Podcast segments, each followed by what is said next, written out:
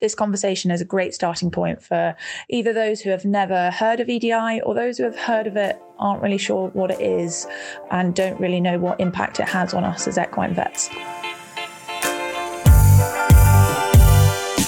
Hi, welcome to another episode of BEVApod Life. And today we're going to be talking about EDI. We've got with us council member Sophie Eaden, who's a lecturer in clinical veterinary practice at Surrey Vet School and also the equine lead for the British Veterinary Chronic Illness Society.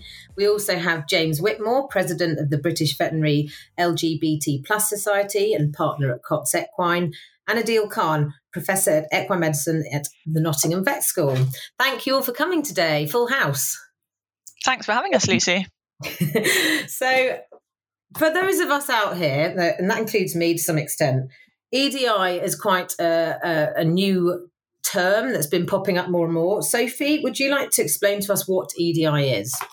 Sure. So, um, well, one, I would say don't Google it because if you put EDI into Google, it comes up with electronic data interchange, which, as much as I'm sure that might have some relevance in the equine profession, it's not what we're talking about. Um, we're so EDI stands for equality, diversity, and inclusion. So, sort of equality being that understanding of uh, that understanding of fairness and making sure that individuals aren't treated less favourably and diversity, kind of recognizing and celebrating people's differences, and then the inclusion, trying to create this environment where everyone feels welcome and valued. Excellent. And have you got any examples between you? So maybe Adeel jump to kick off with um, times when EDI has surfaced for you in in practice in your professional career.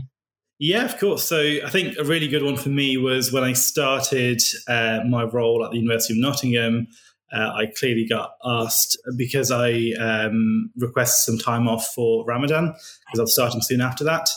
And it was great because my line manager asked me straight away, saying, I'm not, I don't know much about uh, your faith or what requirements you have, but is there any adjustments that you require that will that will make your work life better?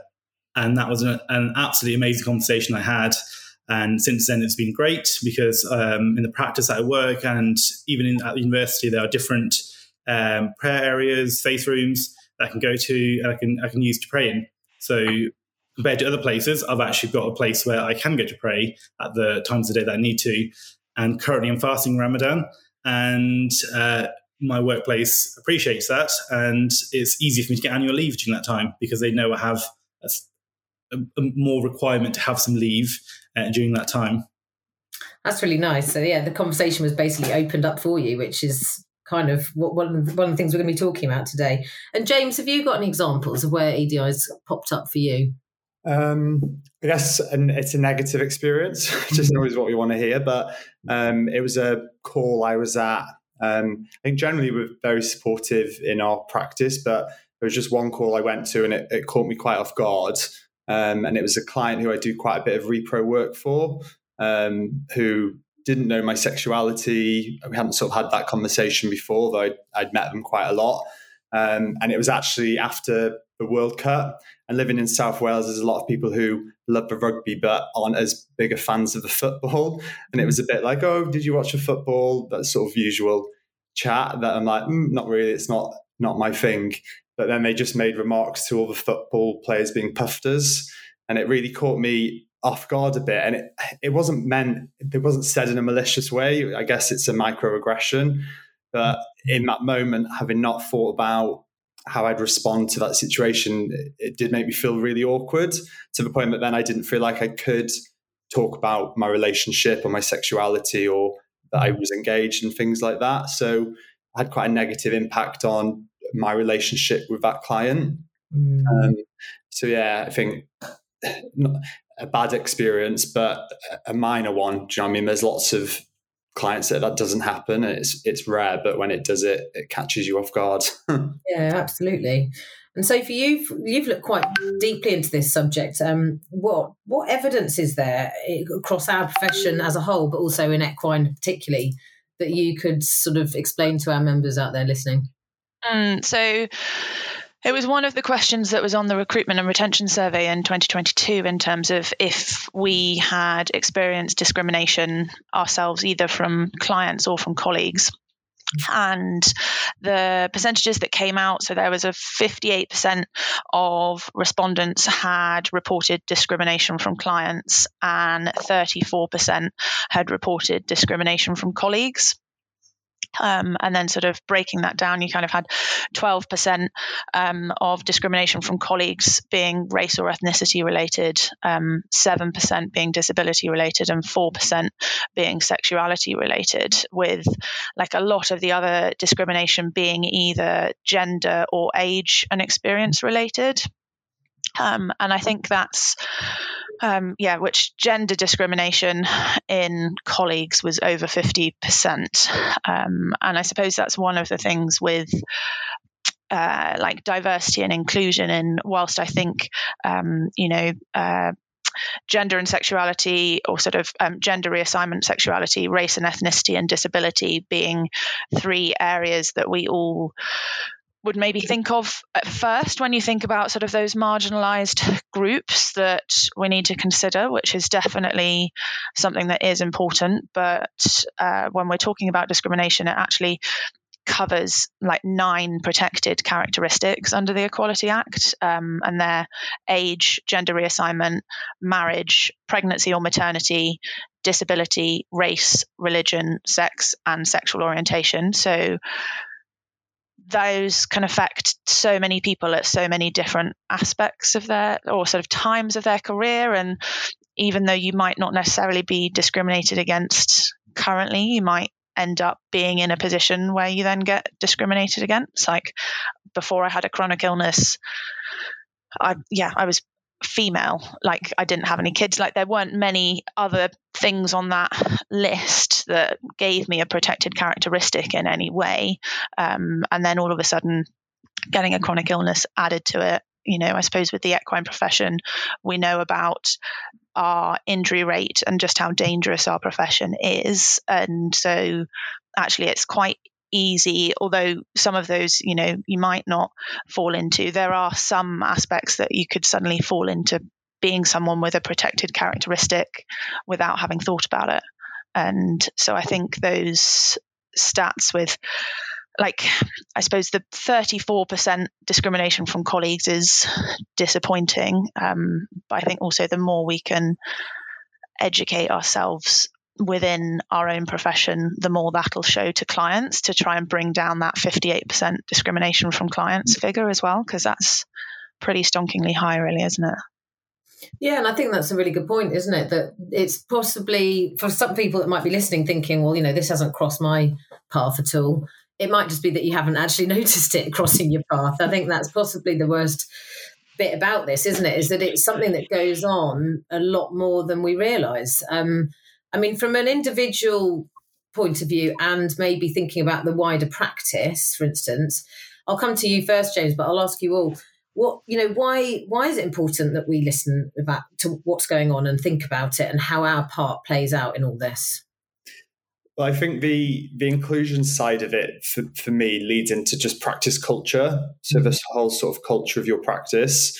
Um, and if you've approached these topics and have a sort of policies in place that people can follow, it makes people feel safe so that they can be themselves. And if they do feel that way, they'll contribute more on matters um, and policies and, and just be more happy there. Um, so they'll feel more supported. So it'll be easier to hopefully employ staff members and encourage them to stay. So I think if people don't feel respected and valued and and safe where they are, they they will leave really. Um, and then the other thing I guess to consider on that is students as well. So students coming to see work experience at practices. If they have a, a negative experience or a bad experience, not only will they not want to come back to your practice, but they're going to talk to colleagues and friends at uni and um, potentially your practice not be blacklisted, but you know I mean, if people have had a really negative experience, they are going to talk about it. Um, so, yeah, I guess just keeping everyone happy and and things like that, really. That's a good point, I guess, where where you've got a smallish team that will know each other well and maybe even socialise outside work. These things may be less of a, an issue because people naturally get to know each other better and understand each other better. But I guess perhaps Adeel in a in a larger organisation, larger practice, university setting, and particularly like you said, James, where students are coming, you know, people from outside the team are coming and spending time with you, it becomes perhaps more more e- or perhaps easier, more easily happens, or is more common. I don't know. What's your impression, Adeel? Where you just got more. I think, as, uh, James was saying, that having that happy workplace and seeing um, people in the from those protected characteristics in different roles in the organization, in the workplace, is very important for the students to see that. Mm-hmm. That yes, so for example, a person of color or a Muslim can be an equine medicine specialist, can work in the equine field, can work in hospital, can work in university, and it's important to have these people in different areas so um, it so they can visually see that yes, people are there. And I think it's really important about the retention part of it. So even my small example, it didn't seem it didn't sound like a very big thing where some where your line manager asks you what accommodation you need, but you'd be surprised to know that no one has ever asked me that conversation at any workplace before. Mm. And although hopefully my employer's not listening to this, but I, I, I genuinely would, would, that is one of the reasons why I would, why I would not want to leave this place because they understand what I need and have a really good grasp of my faith. And they also know how, and they, uh, they open that conversation and that improves the whole retention part of it.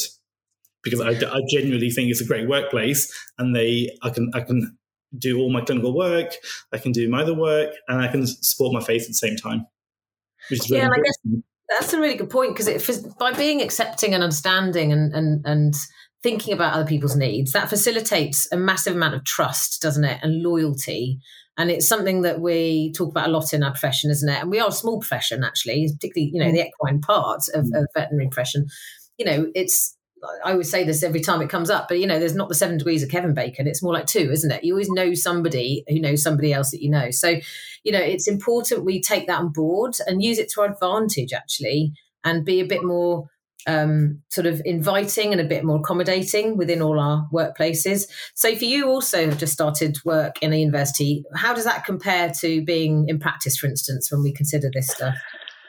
Um, I'd really like to say that all the practices I worked in were able to make adjustments to help me with my health or you know were really welcoming inclusive places but unfortunately i would say i've had the same experience as Adeel in that the university have been light years ahead in terms of their support and attitude towards making sure that I feel included, valued, making the work work for me, um, all of those things, which I think also it lets us perform better. Like mm-hmm. it's, you know, in terms of if you are feeling ostracized, lonely, um, you know, all of these things that you might feel if you're feeling discriminated against, you're not going to be doing your best. You're not going to be like your decision making might be clouded because you're feeling stressed. And we know that stress has an impact on our decision making. Like actually functioning as a clinical vet, as a teacher, like whatever role you're taking on in the profession, if you're feeling included and valued, you're just going to be better at your job um, than you are if you're feeling lonely and ostracized. So I think, yeah, it kind of, yes, it's a nice feeling, but it also means that I can do a better job as a result of it. Yeah, absolutely. And going back to you, James, when it comes to people that are leading in practices um, and therefore, you know, perhaps don't have the backup, as it were, of a larger organization like university might do, what what do you think they can do? What can these people that are, that are partners or clinical directors in practice? What can they do to try and get this subject more ingrained in their in their practice society?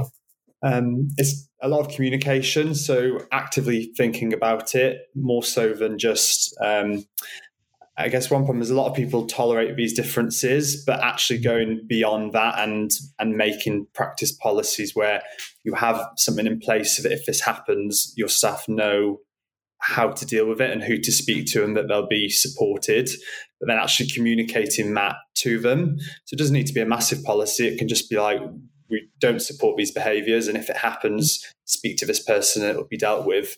But if, if they're aware of that, even even that can can help.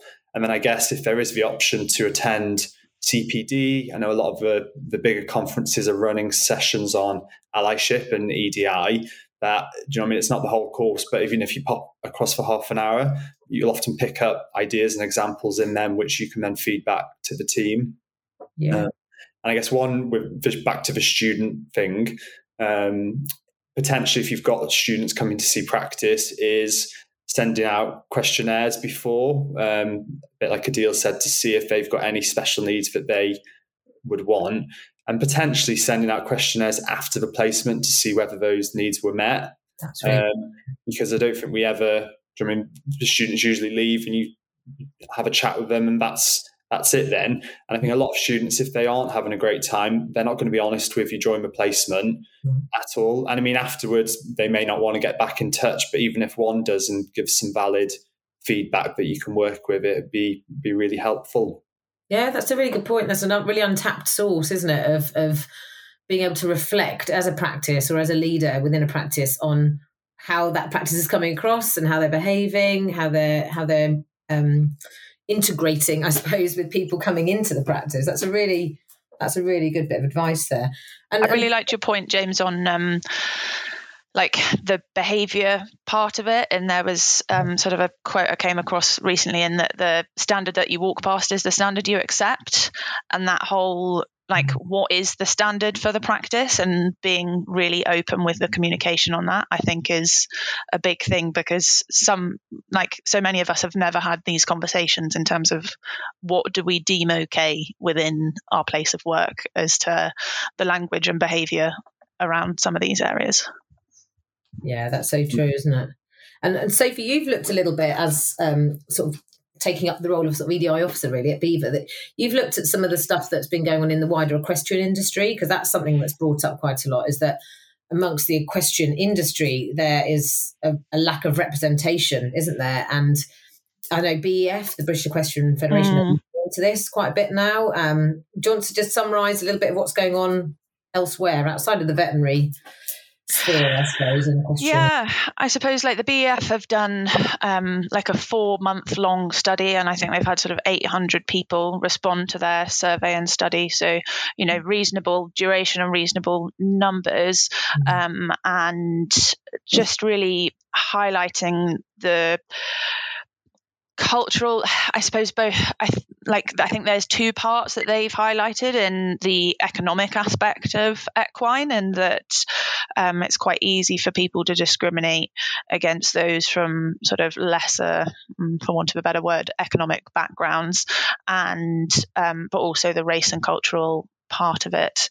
Um, and they're really highlighting areas that they want to work on to try and make the equestrian industry a more inclusive and supportive and accessible one to be a part of. And I suppose while that's great that that's going on outside as equine vets ourselves we need to be aware of the impact that's going to have on our clients like mm-hmm. and then like one of the big things for diversity or one of the big pros of diversity being if you have more p- diverse people within your place of work they're often more likely to be able to empathize and communicate well with some of your more diverse client base or they're able to educate their colleagues on how to do that and you just get different opinions and ideas coming in that mean that ultimately you can offer a better service to your clients if where the hope is that that's going to become a more diverse area as well. So I think, you know, there are so many bits that factor into it really. And I think just being aware that the stuff that's going on in the wider industry is one an example for us to look to in terms of what they're doing, but also is going to have an impact on us and our client base. Yeah, and I guess before we go back and sort of reflect on on what we can do within the profession, it'd be worth just going around to you, James, and Adeel really. Um, you know, in terms of clients, actually, that's a really good point. What's what's your kind of take home message for the client facing part of EDI, as opposed to we'll talk in a minute about the within the within the profession within our practices. But what, James, you go first. Any sort of messages? You obviously had a negative experience with a client. Is there any advice for that specific part for vets? So I think it's thinking about these situations before they happen. So mm-hmm. having an idea as to if this cropped up, what you would say in that instance, because at the time they do, it usually catches you off guard and by the time you think about what you wish you'd said, the moment's passed, and it's yeah. it's almost too late to address it then, and it becomes this buried problem that lingers. Yeah. Um, whereas if you pre-thought about what you'd say if that situation cropped up, it's much easier.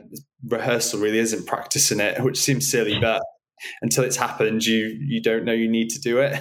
Being prepared, yeah, yeah, no, hmm. it's a good point, and that that applies to someone that may be observing it going on as well, isn't it? What would you do in that situation? Hmm. You might not be the recipient of the discrimination, but if you witness it happening to someone else, like you say, Sophie, you don't want to walk on by and then show acceptance essentially towards yeah. it, do you? you know, how would you yeah. intervene?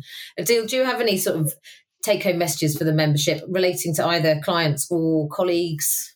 I think my uh, the take home message, I think the best I would, I would say is have a conversation. I know everyone's busy and we've got lots we've got going on. The diary's full. That's all understandable. It's really, really simple. Just if you if you and not everyone's aware of of all the EDI. It's huge categories. Just have that conversation with someone. Or ask them, is there anything that I can do uh, or any accommodation that you require to make your day to day working better? that will be good for yourself, the practice, the clients, and for the individual as well. So be open to having a conversation and asking questions because everyone's open to answering questions. Yeah, reaching out basically, isn't it? Making yeah. that first move, particularly, so you're not leaving the person that's potentially the one suffering from this to be the one that has to make the move to get to get the solution. Yeah. yeah. Sophie, what's your mm-hmm. take home message given everything that we've talked about today and, and and particularly with the role of BEVA and everything else and all of us as members going forward, what we can do? Um, I mean, maybe not so much what we can do, but more don't be afraid to make mistakes or terms of we're all learning. Um, this is, you know, the first conversation we've had about this topic in the equine veterinary space that I'm aware of, or I suppose one really focusing on all the aspects of it. And I think it's going to take a while. Like, you know, we chatted with some of our council members, and I mean, I'm sure Dave won't mind me dropping a minute, but when I discussed bringing in EDI stuff to him at Congress last year, he was like, Yeah, what is EDI? Sorry, Sophie. And I was like, Okay, cool. And we've had other council members not knowing what the letters stand for. And it's a relatively new topic to so many people. So, like, learning happens. Like, big growth mindset fan like making mistakes is okay and but also being humble enough to be prepared to be corrected and learning from those mistakes. Definitely. I think that's a really really important thing. And for people out there that find this whole subject area new and maybe even not relevant to them right now or in the past but it's i think something that like you've said james be prepared it might happen to you it might happen to somebody near you tomorrow and like you said, Adeel, you just you just need to be able to talk about it when it comes up, so that you can be part of that conversation and create a better atmosphere for everybody that you're working with and working for as clients as well. So. Thank you all for coming. It was a really enlightening podcast. I really enjoyed this episode, and um, and I think there's plenty of scope to do more discussion on this. Um, so I, I don't doubt for a minute we'll have you all back to, to talk more in depth about action points, I suppose, that we could all consider bringing into our professional lives. Thank you. Thank you, Adeel. Thank you very Thank much. Thank you, James. Thanks, Lucy. and thanks, Sophie. And we'll speak to you all soon. Cheers, Lucy. Take care.